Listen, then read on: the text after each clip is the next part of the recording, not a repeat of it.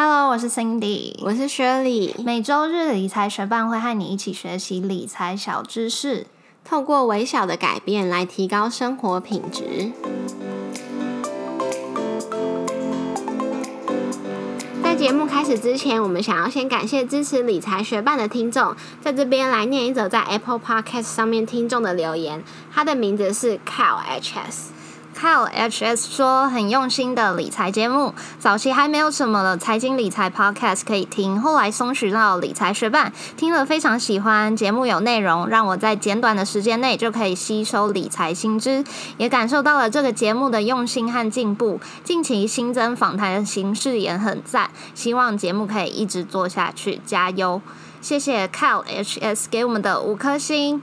其实我们算一算时间，到现在我们做理财学伴也到了八个月了。从一开始，呃，Cindy 我对于写稿非常不熟悉，还有 Shirley 对于面。录音录音这方面很不熟悉，希望到现在我们有一点点的进步。那最近新增的访谈形式，我们也很开心能够向各位来宾学习到很多新知。如果你有觉得什么主题，或者是想邀请什么来宾来上我们的节目，都欢迎推荐给我们，我们会再去努力的把它做出来。也谢谢正在收听的你，节目准备开始喽。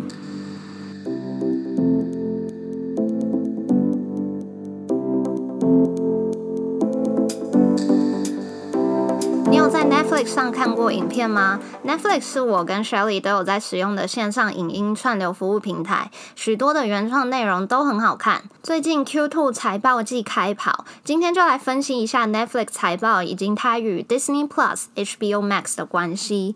想要了解上一季度 Netflix 表现的学伴们，就继续听下去吧。你知道 Netflix 最早是出借 DVD 起家的吗？嗯，我在报道上面有看过。对啊，如果是跟我们年纪差不多的学伴，应该都有经历到这段出借 DVD 的历史。当时如果你想要看电影，不是到电影院看院线片，就是你要到 DVD 出借店去租电影。所以 Netflix 其实就是在一九九七年开始他们邮寄出借 DVD 的服务，省下你就是要去 DVD 出借店找电影的时间。那他们那个时候就是一个月十几块美元就可以。订阅这个 DVD 看到宝的服务，在他们创立大约五年后，也就是二零零二年的时候，他们就以每股十五块美元上市。每股十五块美元是超便宜的，因为在我们录音的当下，现在是八月九号嘛，它现在股价一股已经来到四百九十四美元了。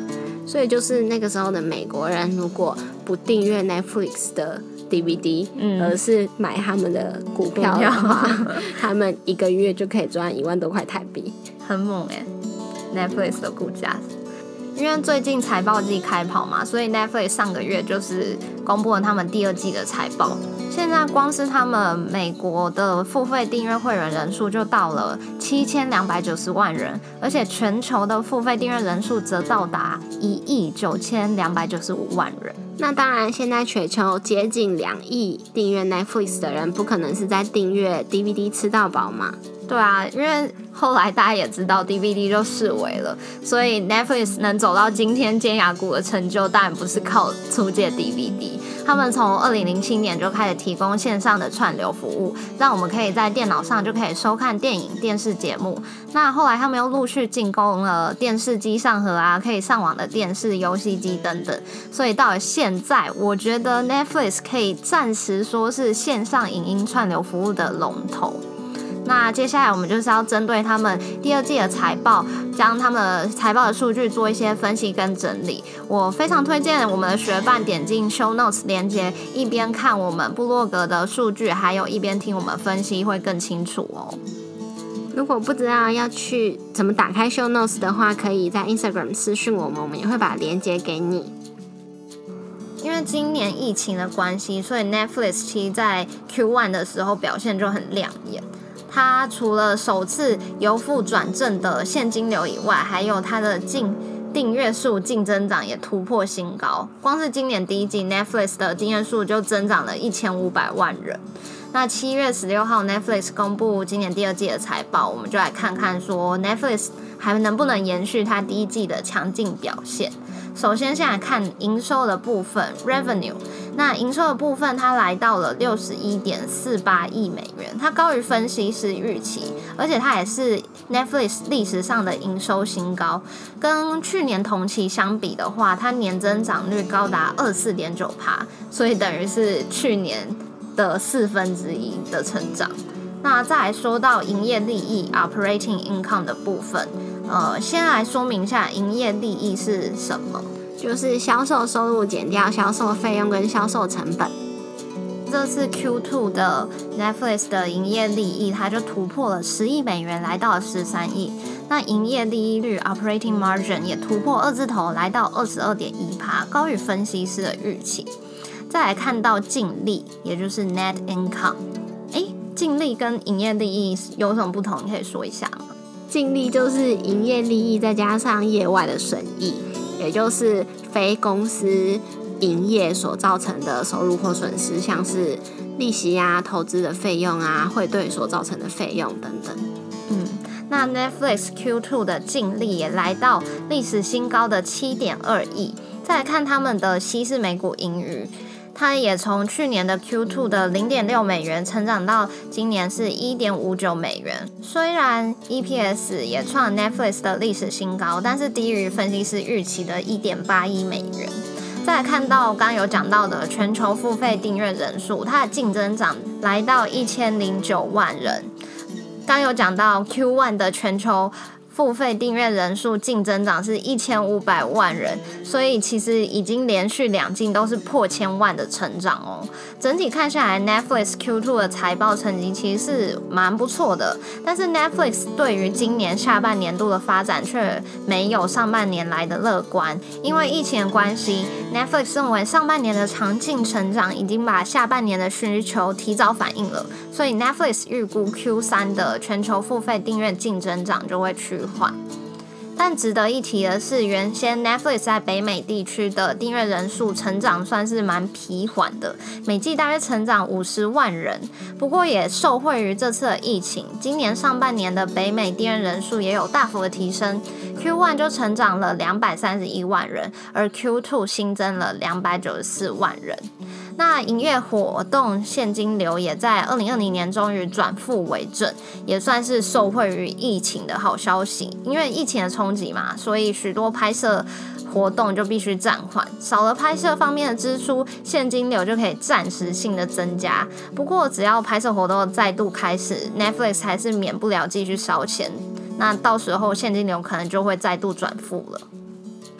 虽然 Netflix 目前看起来是串流影视服务的龙头，但其实已经有几个对手准备迎战了。像是二零一九年十一月推出的 Disney Plus，过去其实 Netflix 和 Disney 有买版权，当时用 Netflix 的用户可以在上面收看 Disney 相关的节目，但这一切也随着 Disney 推出 Disney Plus，然后版权合约到期而结束。去年十一月，Disney Plus 在美国、加拿大以及荷兰上线，每个月只需要六点九九美元就可以收看所有的 Disney 节目。不过，Disney 旗下可不只有卡通而已，国家地理频道、漫威、皮克斯的节目都可以在 Disney Plus 上面收看。而且在 Disney Plus 推出之前，Disney 就已经拥有两个线上串流影音服务。就是 ESPN Plus 可以收看体育节目，跟 Hulu 可以收看美国的电视节目。Disney Plus 推出之后，就有一个超级组合，是每个月只要十二点九九美元，就可以让你收看 Disney Plus、ESPN、Hulu。今年五月，Disney Plus 就已经达到全球五千万订阅用户了。还记得我们刚刚讲到 Netflix Q2 最新的全球订阅用户数据吗？是一亿九千两百万人哦。虽然 Disney Plus 在短短半年就达到五千万订阅用户，这成绩不可小觑。可是数字背后还是有一点小玄机，因为 Disney 有跟美国电信商 Verizon 合作，Verizon 就有提供他们用户一年的 Disney Plus 免费订阅。所以根据二零二零年 Q1 的财报。Disney 有二十趴的订阅用户都来自这项与 Verizon 的合作。那一年过后，这二十趴还会留存多少人，也是一个值得思考问题。但是不可否认，Disney 拥有的 IP 以及它快速增长的会员数，它将会是 Netflix 强劲的对手。除了 Disney 以外，HBO 也是个虎视眈眈的对手。其实，在还没有 Netflix 这种网络串流服务的时候，相信 HBO 也是一个大家很常收看电影的平台。从二零一零年开始，HBO 就推出了 HBO Go，让有订阅有线电视的人也可以在网络上收看 HBO 的节目。接着，二零一五年那个时候，可能看电视的人就越来越少啊，所以 HBO 就推出了 HBO Now，不需要绑第四台就可以直接在网络上收看 HBO 的节目。那今年五月呢，HBO 的母公司华纳媒体就主导推出了 HBO Max。提供的内容包含 HBO 本身的节目，还有旗下的电视台，像是 CNN 跟其他频道的内容。每个月只需要十四点九九美元就可以收看。那一提，二零一八年，美国最大电信商 AT&T 以八百五十亿美元收购了 HBO 的母公司，把它从时代华纳改名成华纳媒体，而且也算是有搭上这一波串流影视服务的浪潮，把 Game of Thrones 权力游戏的 IP 纳入口袋。根据 ATNT 的资料显示，在 HBO Max 服务上线之前，HBO 在去年的美国订阅用户就达到了三千四百万人。而且推出了 HBO Max 之后，ATNT CEO John Stankey 也在今年七月二十三号宣布，HBO 以及 HBO Max 的订阅数在今年六月底达到三千六百三十万。广告一下，理财学伴也有 Instagram 喽，快去 Instagram 搜寻理财学伴。follow 我们，获得更多理财小知识吧。我们觉得目前线上串流影音服务还在一场大乱斗之中。除了介绍到的 Netflix 啊、Disney Plus、HBO Max 之外，其实还有 Apple TV Plus、Amazon Prime Video 其他的服务可以选择。那由于 Netflix 其实已经将今年的原创内容都拍摄完毕，所以受惠于疫情，其他对手在停拍内容的状况下，Netflix 暂时赢得了一些时间。不过疫情过去之后，Netflix 还会有什么优势可以在这场大乱斗中取得胜利？目前我们给不出答案。今天这一集是我们第一次做财报相关的分析内容，希望有帮助到你。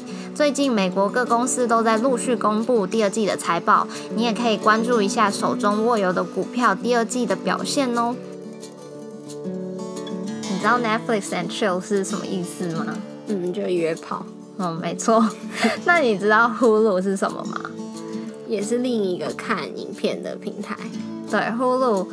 也有一句像 Netflix and chill 的句子，它叫做 Hulu and commitment。你可以猜到是什么意思吗？是听起来比较长久的关系，是晕船之后在一起，或者是一般的男女交往，就是表示我比较想要跟你，就是有一段认真的关系，所以他们可能会从 Netflix and chill 改成 Hulu and a Commitment，。就是进阶，对。那假设之后 Disney Plus 啊、HBO Max 在台湾上线之后，你会去订阅多个平台吗？我会想看他们的内容，但是我觉得我不会自己订，我可能会，可能我自己本来就订 Netflix，我就叫我男朋友改订 HBO 或者是 Disney Plus 之类的。嗯，那我我可以分享一个很好笑的订阅的方式，就是因为我是跟我朋友一起订阅。Netflix 的家庭方案，所以我们一次其实是一年期，我们就有点像那个长期租约。然后我们每年到的时候，我们的家长就会呼唤我们，就说：“哎，家人们，今年还要一起当家人吗？”然后他这样大大家都会说好，所以我们就一年缴一次的那个 Netflix 家庭方案的费用。我其实也差不多哎，但我本来就是跟我真的家人，就是我跟我哥啊，还有我堂哥他们，然后我们是半年一次，所以那个群主就是半年才会有人加 一次。对。那其实我觉得 Netflix 在这次他的 report 中也有提到一个我觉得还蛮有良心的部分，就是他们取消了少部分其实已经没有在使用他们服服服服务的订阅用户，但是还是持续在扣款那些人，他帮他们停掉了，我觉得还蛮有良心的，真的太有良心了，因为像我们工作也是差不多订阅服务，都觉得有的是不是你就不要去惊扰他们。对，就让他持续扣款，对，不要去提醒他们。所以我觉得 Netflix 算是还蛮用心在经营他们品牌。但其实我自己也很看好 Disney Plus。嗯，因为有漫威。对啊，然后小孩这么多，其实我觉得大人小孩其实都还蛮喜欢 Disney 的电影。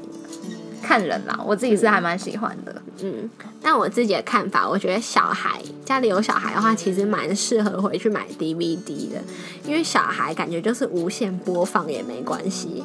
像那个 Baby Shark 的，就是各种父母都在 po 他们的小孩疯狂的听这首歌，所以我觉得他们买 DVD 应该就蛮值得。我但是我觉得大人就会一直想要看新的，所以就蛮适合这种串流服务。对。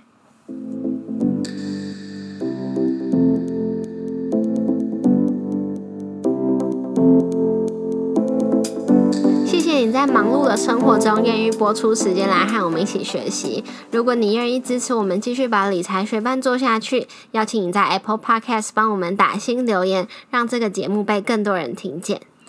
如果你身边有想一起学习投资理财的朋友，欢迎你将理财学伴分享给他们。我们的网站上会有文字版的整理，如果想要收藏或是回顾，也欢迎你上去看看。网址是 moneymate 点 space 斜线二零二零 Netflix 第二季财报，拼法是 m o n e y m a t e 点 s p a c e 斜线二零二零 Netflix 第二季财报，也可以从我们的节目简介中找到网址哦。理财学伴，我们下次见，拜。我要跟你讲一件很惊人的事。嗯，哦，你说。我从小到大不是有好几次叫你教我游泳嘛，然后结果都很悲剧。是，可是我昨天在中正运动中心从头游到尾，是二十五公尺吗？五十，那么厉害？对啊，我男生你游抬头蛙吗？哪有？我没有那么厉害，那会很累吧？会吗？我觉得还好。那你游什么式？你游自由式吗？蛙式。哦，好，恭喜你！那有人教你吗？有啊，我男朋友啊。哦，那看看他感觉是一个比我好的教练。那我想分享一个我觉得很搞笑的，就是我也有教其他人游泳，但是我觉得最悲剧的是，我有个朋友，我在大学的时候教他，然后呢，他在被我教之前，他展示他的泳技给我看，他是可以往前的，可是就是蛮。蛮缓慢，然后他会很费力，但是在被我教完之后，我的姿势调整完之后，他是倒退路，我不知道发生什么事情，所以我就跟他讲说，呃，那我们上岸好了。